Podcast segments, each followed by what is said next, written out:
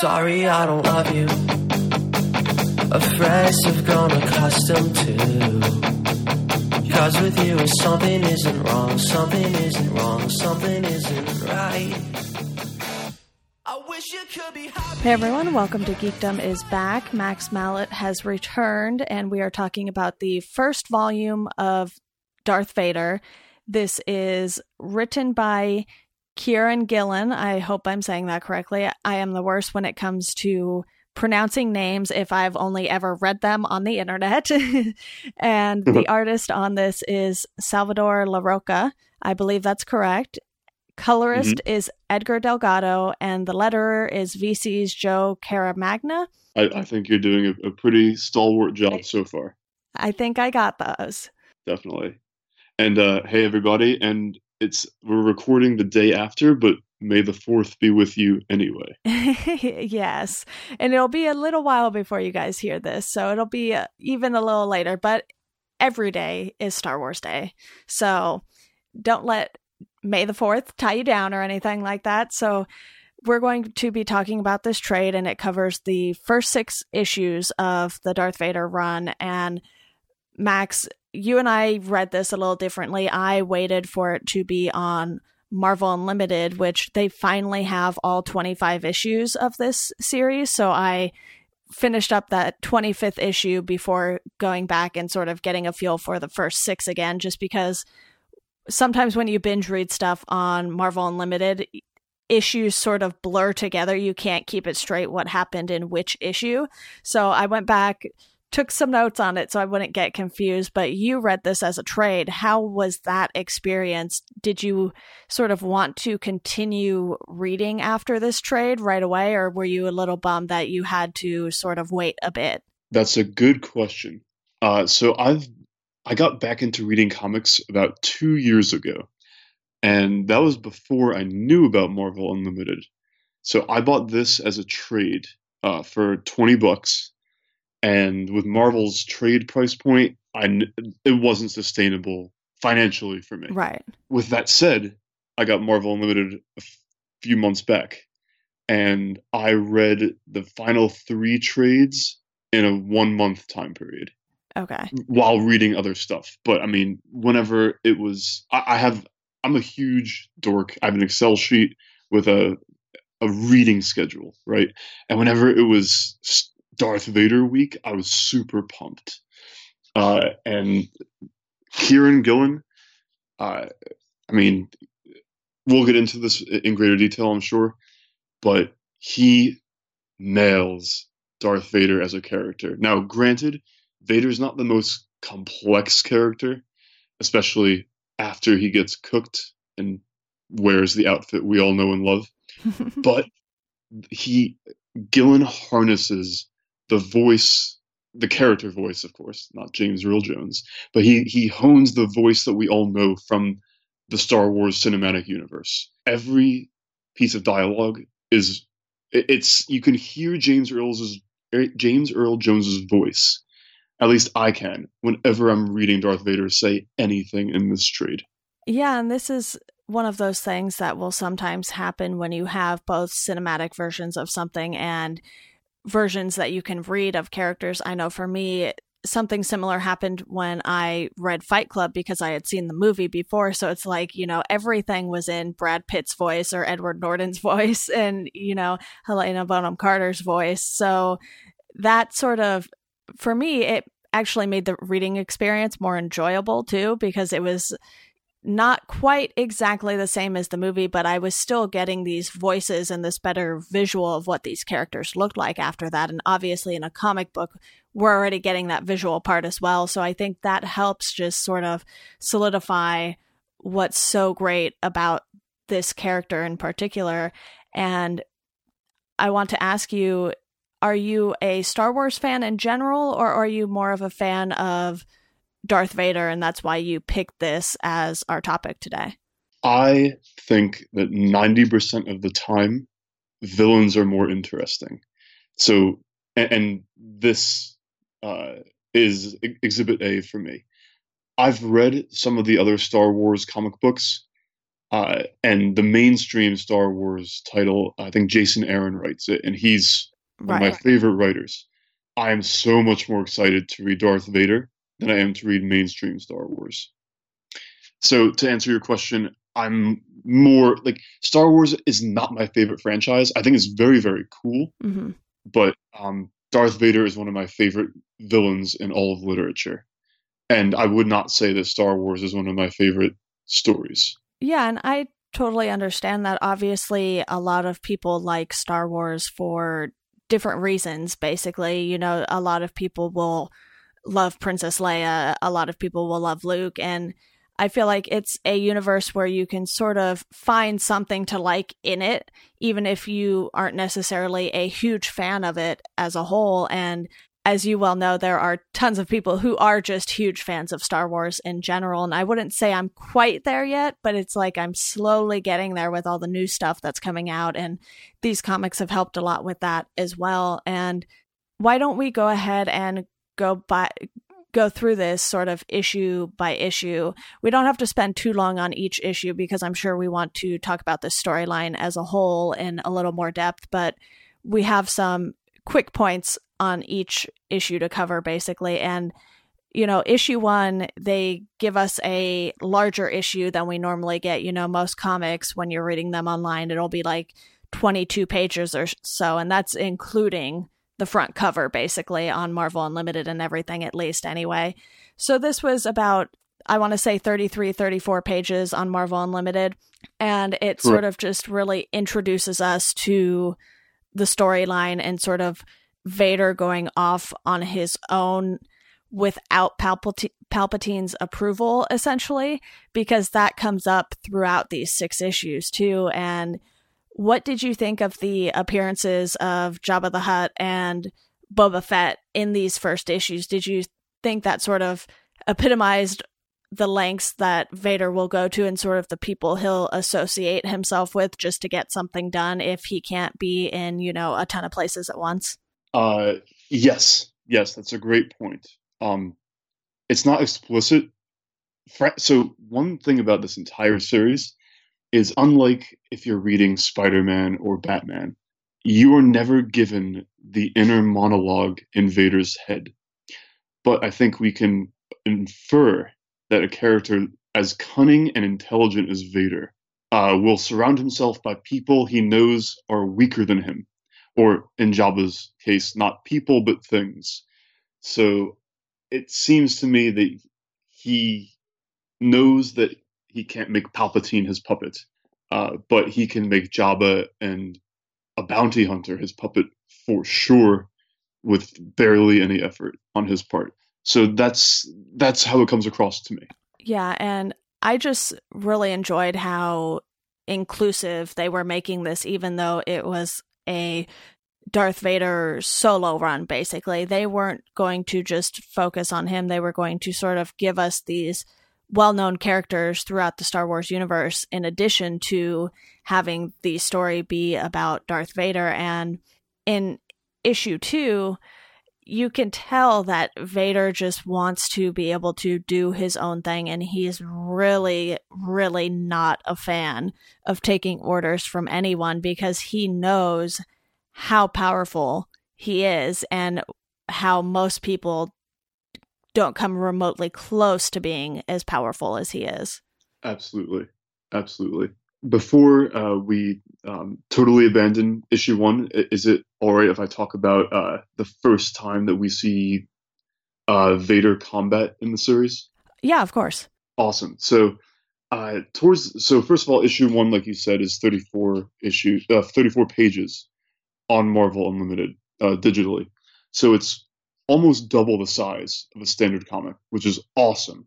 Um, and there's a section where uh, J- Jabba tests Vader initially. I mean, he's basically a mob boss, right? So he he can't just uh, roll over and show Vader Vader his belly because then who's going to take him seriously?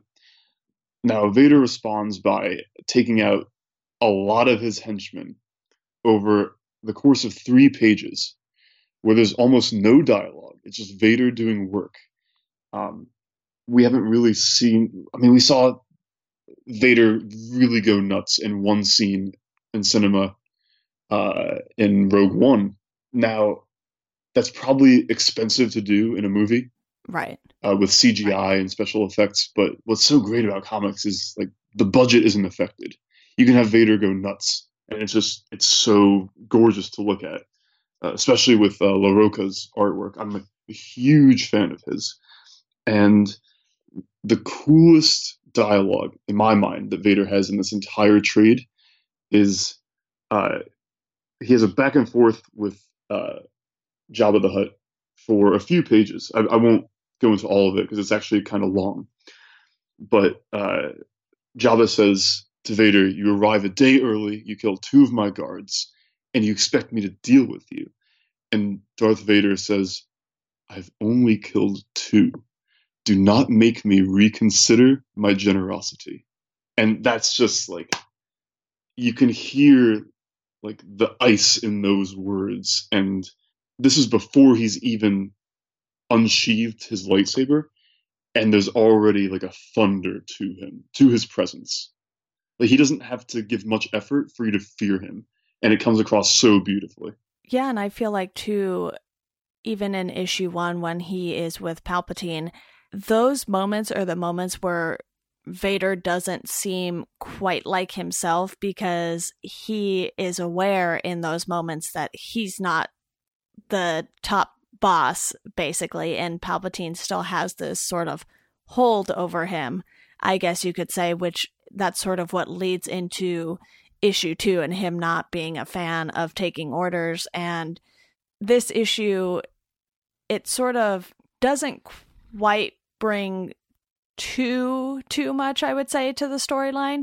he attacks a pirate ship and he finds a leak on the ship that he's on with i want to say it's tag is his name i don't know if that's how you pronounce it but that's what it looks like so that's what Right. i'm going with and you know Mhm. it's more about him sort of just doing the dirty work essentially and showing everyone on that ship how much smarter and how much more powerful he is than the rest of them because he sort of just drops the guy on the ground and was like here's your leak but in a much har- mo- a much more harsh way of course. Right. Yeah absolutely. Absolutely. Um the uh what you what you touched on with um vader and and palpatine the emperor uh when they're in the room together hmm to me it kind of feels like a mob boss and the number two and they both know that the number two wants to be the boss and but they're playing this kind of dance of words if that makes sense. It does. It's it's, it's this like the the politics of dialogue i guess. Yeah, and in issue three, this is when we see Dr. Aphra. And what do you think of her character in general? Because she does get a solo title of her own after this starts as well. And personally, I haven't read too much of it just because there isn't too much of it on Marvel Unlimited just yet, but I have read at least a couple or a few issues of it. And the way she presents herself in Vader, I think it sort of gave them a reason to give her a solo title because she is definitely an interesting character for Vader to align himself with. right. So i don't think there's much on marvel unlimited because it's a pretty new series uh, if i'm not mistaken. Uh, from what i've seen it's been pretty well received. And a lot of times when there's a very familiar franchise like star wars it can be difficult to inject especially a franchise that didn't start as a comic um, it can be hard to inject a character and give them their own identity their own voice their own um, motives and quirks. And I think Gillen does a pretty awesome job of very much giving her her own voice. She's kind of like the way that Han Solo is a good guy, but he has certain bad characteristics. Maybe he's like 75 25, right? I feel like Dr. Aphra's the reverse, where she's not um, a total evildoer the way Vader is, but she's enough of one to be in their circle uh, while looking out for herself. And she's kind of like a, star, a female Star Wars universe uh, Indiana Jones or Lara Croft. That's kind of how she comes across to me. Yeah, and you are correct. There actually aren't any issues on Marvel Unlimited just yet because it is so new because it essentially picks up where Darth Vader number 25 leaves off and that just hit Marvel Unlimited, which that I believe that one was delayed a little bit too, so then I think a few other things were then delayed as well or they just decided to do them at a later date, something like that. But either way, I think she makes a great addition not only to this comic, but to the Star Wars universe. And like you said, it's definitely been pretty well received as a solo comic book for her. And I know I definitely bought the first issue, so I at least read some of it. And I just really like what she brings to this. And with her droids, Triple Zero and BT1. I know you have some comments on this too, but personally, I'm just a huge fan of droids in Star Wars, apparently, because, you know, while R2D2 and C3PO might not be the most interesting droids, I think just because of how prominent they are in the story and how involved they are too for droids, that's sort of what put them at the forefront as far as droids go. And then with Rogue One, you had K2SO who brought a lot of humor to a droid. Yeah. And I really get that sort of feeling with Triple Zero and BT1 because even though we aren't hearing, you know, Alan Tudyk's voice coming through our speakers or mm. anything like that with the, these two droids, because of the fact that they're not used for good, they sort of have these different personalities. And yes, droids can have personalities. We have been shown that throughout Star Wars already. And I think they just add a lot more, not only to this comic, but then later to Dr. Aphra's title as well. Yes, yes, that is true. Uh, droids are people too. Um, so uh, they actually get um, even better as this uh, series moves along. Uh, Triple Zero does not stop getting uh, being funny. Um, normally, so Triple Zero and uh, BT One are, as you said, uh, basically the evil equivalents of uh, C3PO and R2D2. Normally, I don't like characters that are just like the opposite of your good guys, right? right. Um, like the Reverse Flash kind of bores me. Um, like Venom is is a kind of cool counterpoint to Spider-Man because he's different enough. But I I much prefer characters who are like, well, how do you fit in with the hero? Like the Joker with Batman, clowns and, and bats aren't really a thing, or the Green Goblin and Spider-Man, like spiders and goblins aren't really a thing. But in this case, I kind of like that these guys are the opposites. It, it makes sense for a, a, universe as black and white as Star Wars is and Triple Zero, who's the inverse of C3PO, is uh, a human cyborg relations droid, except uh, he's a torture specialist, right?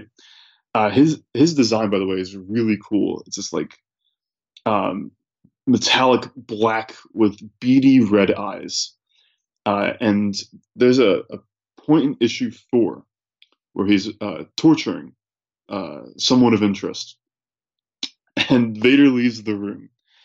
And Triple Zero says, uh, Hello, I'm Triple Zero, and I'm looking forward immensely to torturing you today.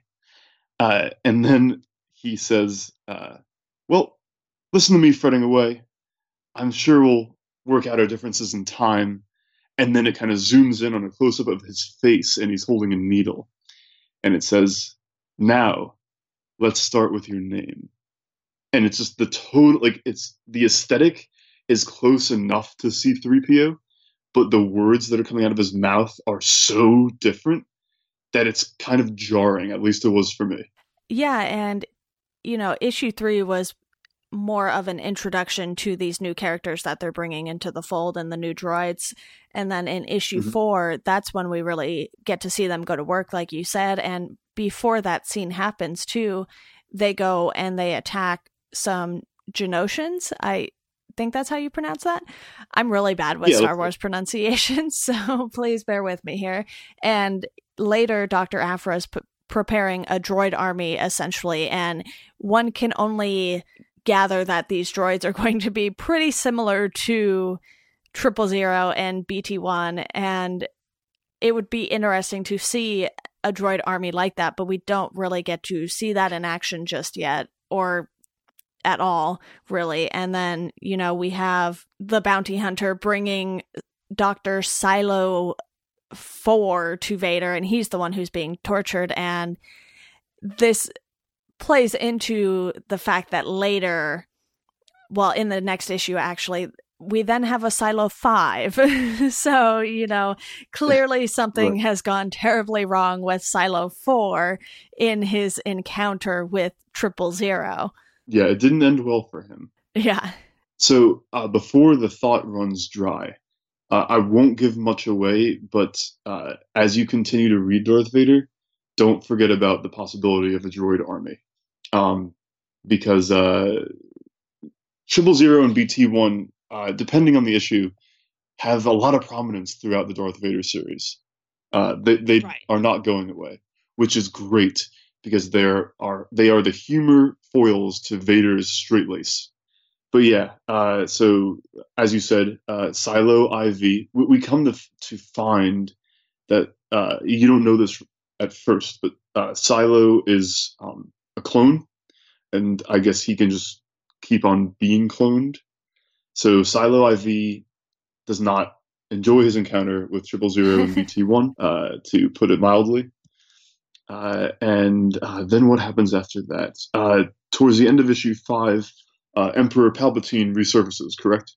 Yeah, he sort of just shows up after Vader has faced off against what appears to be siblings with lightsabers and you know Palpatine just kind of comes up behind and I believe maybe even above Vader and sort of just lets his presence be known. And it's another one of those moments where you can tell that Palpatine likes Vader, but he does not want to lose his emperor spot to Vader. You know, it, for him, Vader is a tool.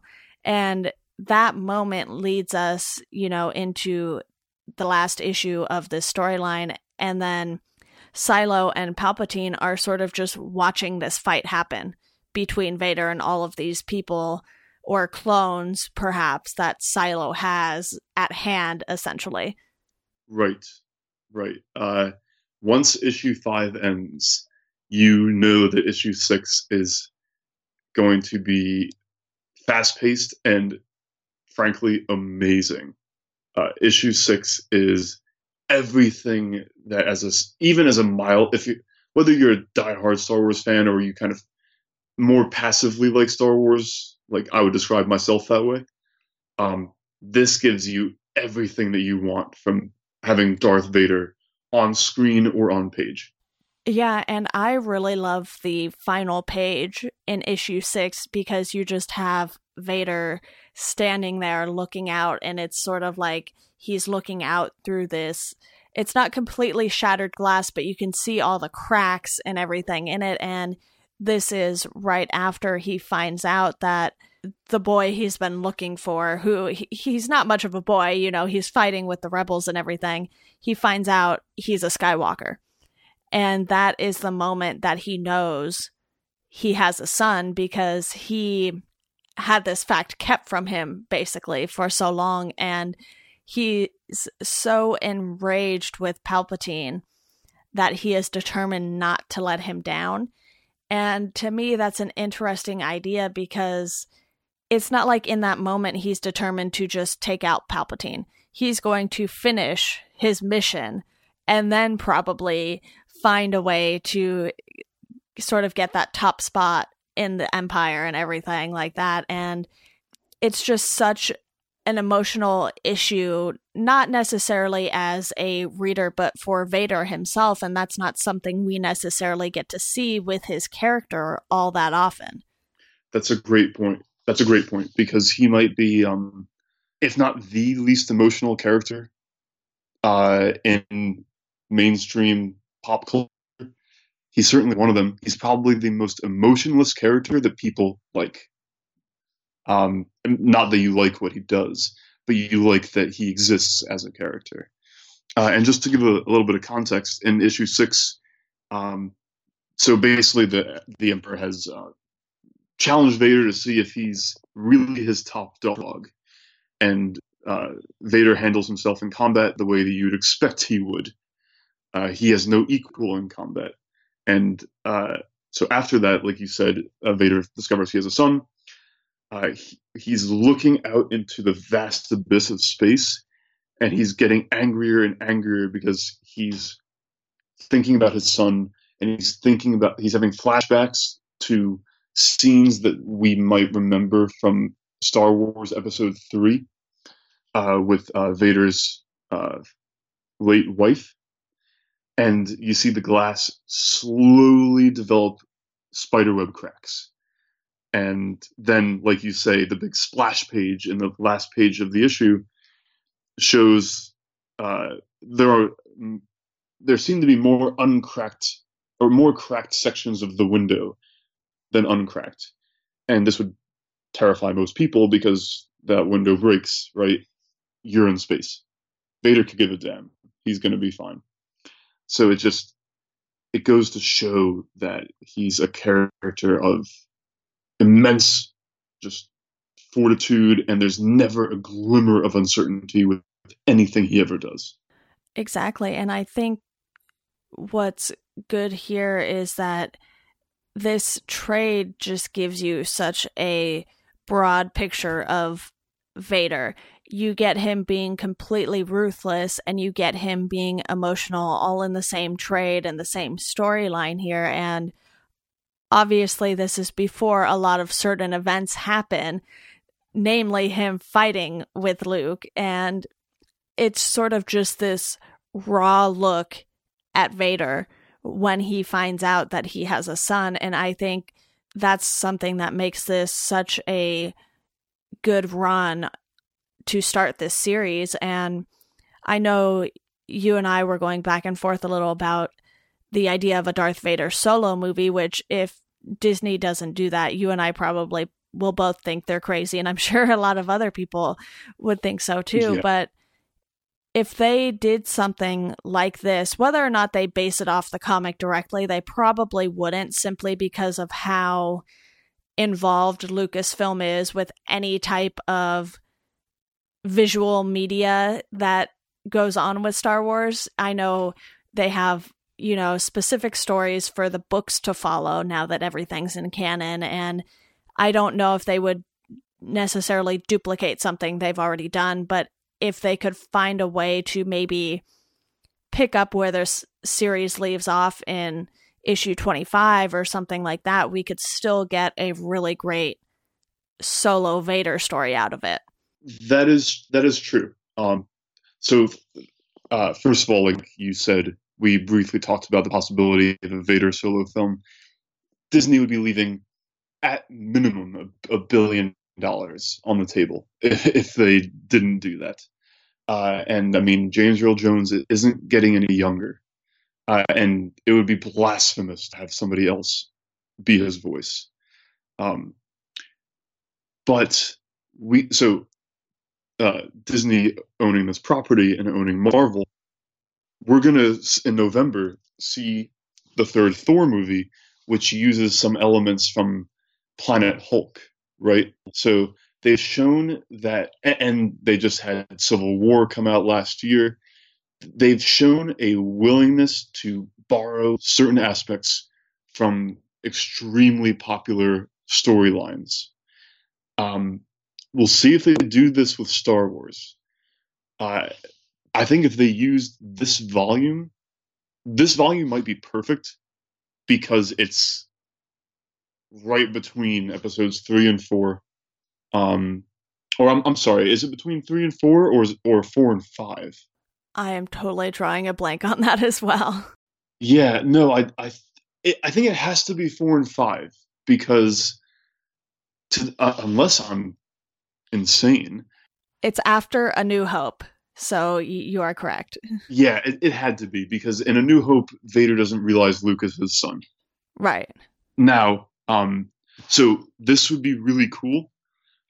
but if if I were in charge of Disney, which I never will be, I would actually have a, a different trade that maybe we'll talk about another time, which is uh, Vader Down, which takes place between volume two and three of the series.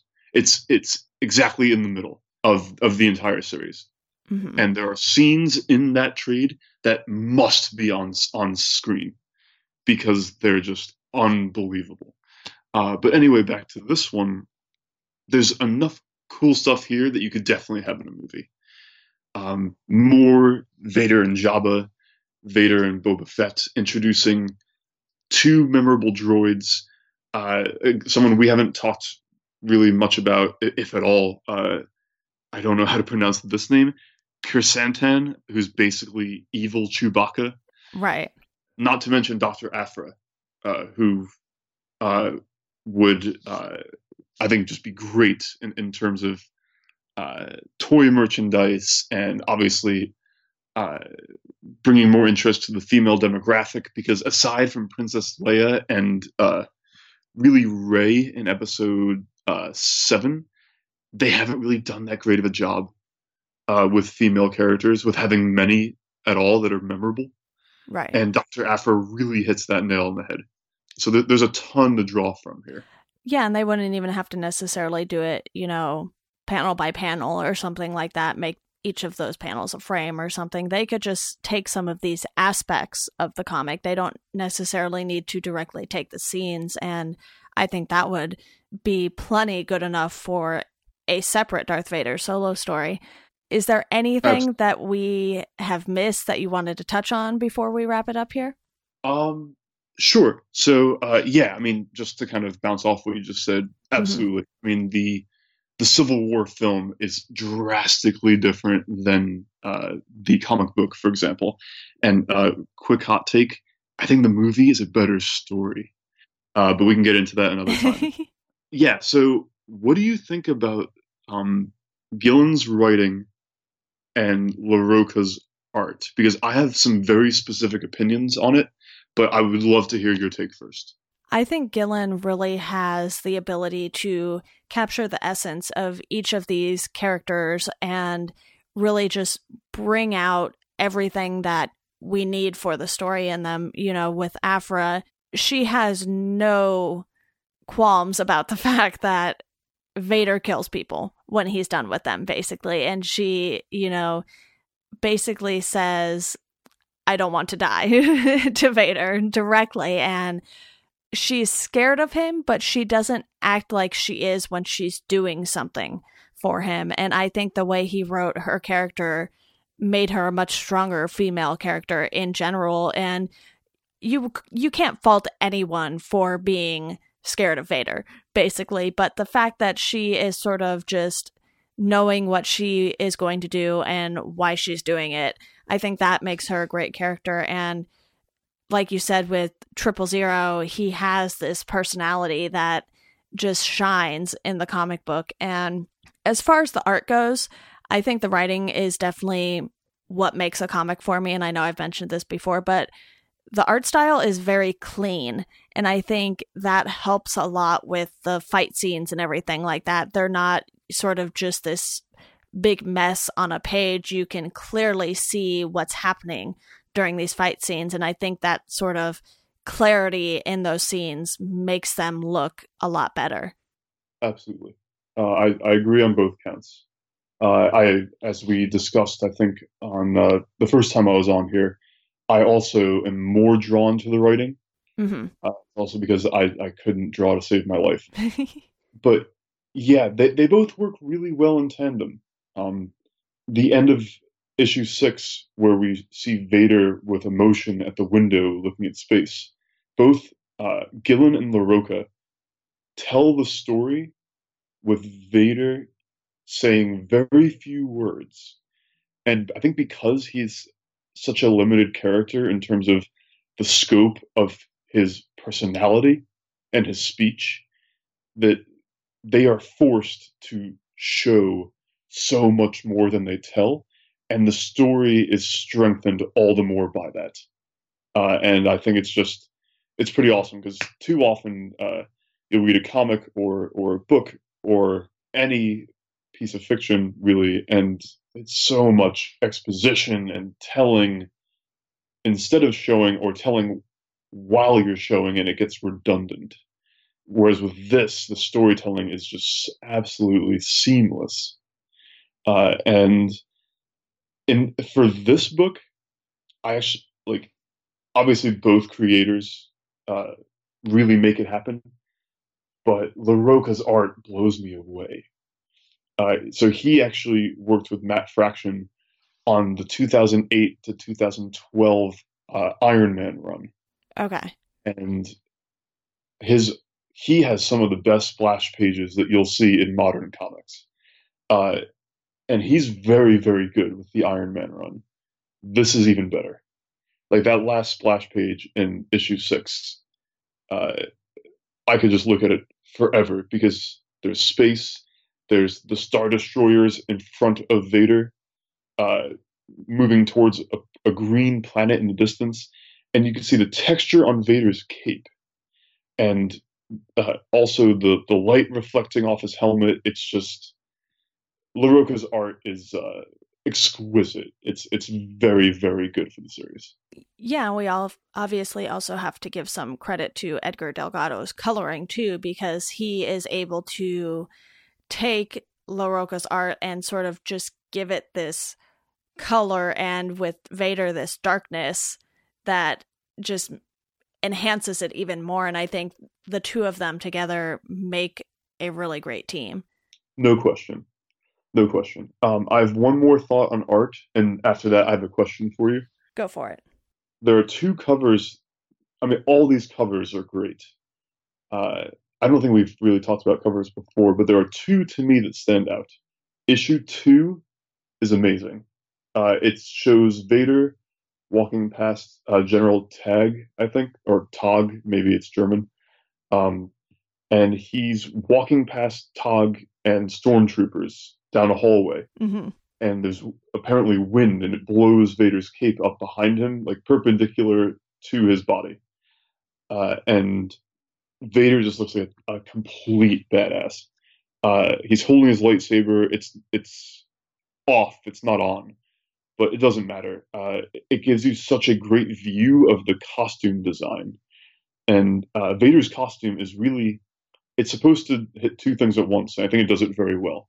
It's supposed to hit both the sort of Vader as an evil samurai aesthetic with the sword and uh, the, the helmet design towards the bottom flaring out is a, a little bit like a nod to samurai culture uh, but then also the fact that he's clad entirely in black and that he has no qualm with mass murder, um, giving him sort of uh, a bit of a, a fascist uh, boot stepper vibe. Uh, I think that the cover of issue two nails that really well. And then the cover of issue five, uh, which shows, I think, the lightsaber of the twins that you mentioned who challenge Right. him. Uh, one is yellow, one is uh, green, and they are crossed over him and uh, he is uh, you have a, basically a, a, full profile of him and it's the gr- the red green and yellow light from all the lightsabers reflecting off of him and it's it's just gorgeous uh, what the art is able to do uh, in terms of light reflection and shadow uh, is is just pretty incredible throughout the series so that really stood out to me in, in terms of uh, in terms of uh, the artwork highlights. Yeah, and I think a lot of the covers in this run in general are very good. When I went to go read the last issue, I just love the cover so much, and I won't give it away in case anyone is like me and reading on Marvel Unlimited and has not gotten to that issue yet. But this trade was definitely a good one, and I just want to thank you, Max, for coming on to talk about it. Absolutely, Deanna. Thank you for having me. Um, if if you don't mind, I do have one question for you. Did you have a favorite uh, issue or scene or piece of dialogue from this trade? I think issue six might be my favorite. It might be tied between that and issue three when we first see Dr. Aphra, because issue three obviously introduces these characters that play a big role throughout the rest of this run. But in issue six, it's just that emotion we get from Vader again. I think that sort of makes it not only an excellent issue to end this storyline on, but just an excellent issue to have in the start of a run in general. And they don't get there so quickly that it feels rushed. They take their time through the first five issues and sort of build up to this point, even if it's kind of just off in the background. You know, Boba Fett is doing this for Vader and we're not seeing it on the page. And I think the way they did that, it just made it work so much better. Absolutely. I, I, I couldn't agree more. How about you? Is there any particular moment, or is it sort of that last page too, still, where you see Vader just looking out through the busted glass? So that is, it's so good. But for me, it's actually issue one is my favorite simply because um, Vader taking someone who's pretty feared in the Star Wars universe in Jabba the Hutt and basically letting him know, Jabba, you are my dog. And I don't mean that, you know, in an endearing D A W G way. No, you are my D O G. And when uh, when I tell you to, you will bark, and you will roll over, and you will play dead. Uh, Vader basically just bringing him to heel, uh, and letting him know how stupid he thinks Jabba is, because Jabba keeps calling him Jedi, which I love. And Vader says, uh, "You basically Vader kills a few people because Jabba keeps calling him Jedi." Is what we learn, and Vader telling him, "I am no Jedi. Uh, mind tricks are their way. I am of the dark side, and we prefer Force." Just like very blunt, no flowery language, to the point, and I, I just love how he's able to um, exert his power overtly, and just it, it just kind of comes so easily for him. Yeah, exactly. Well, that wraps it up for today, Max. I'm sure you will be back on to talk more comics in the future. As always, you are definitely welcome to do that. And to our listeners, as always, thank you for listening, and we hope you enjoy the rest of your day. Thanks for having me on, Dana, and uh, may the force be with you all, always. Yes.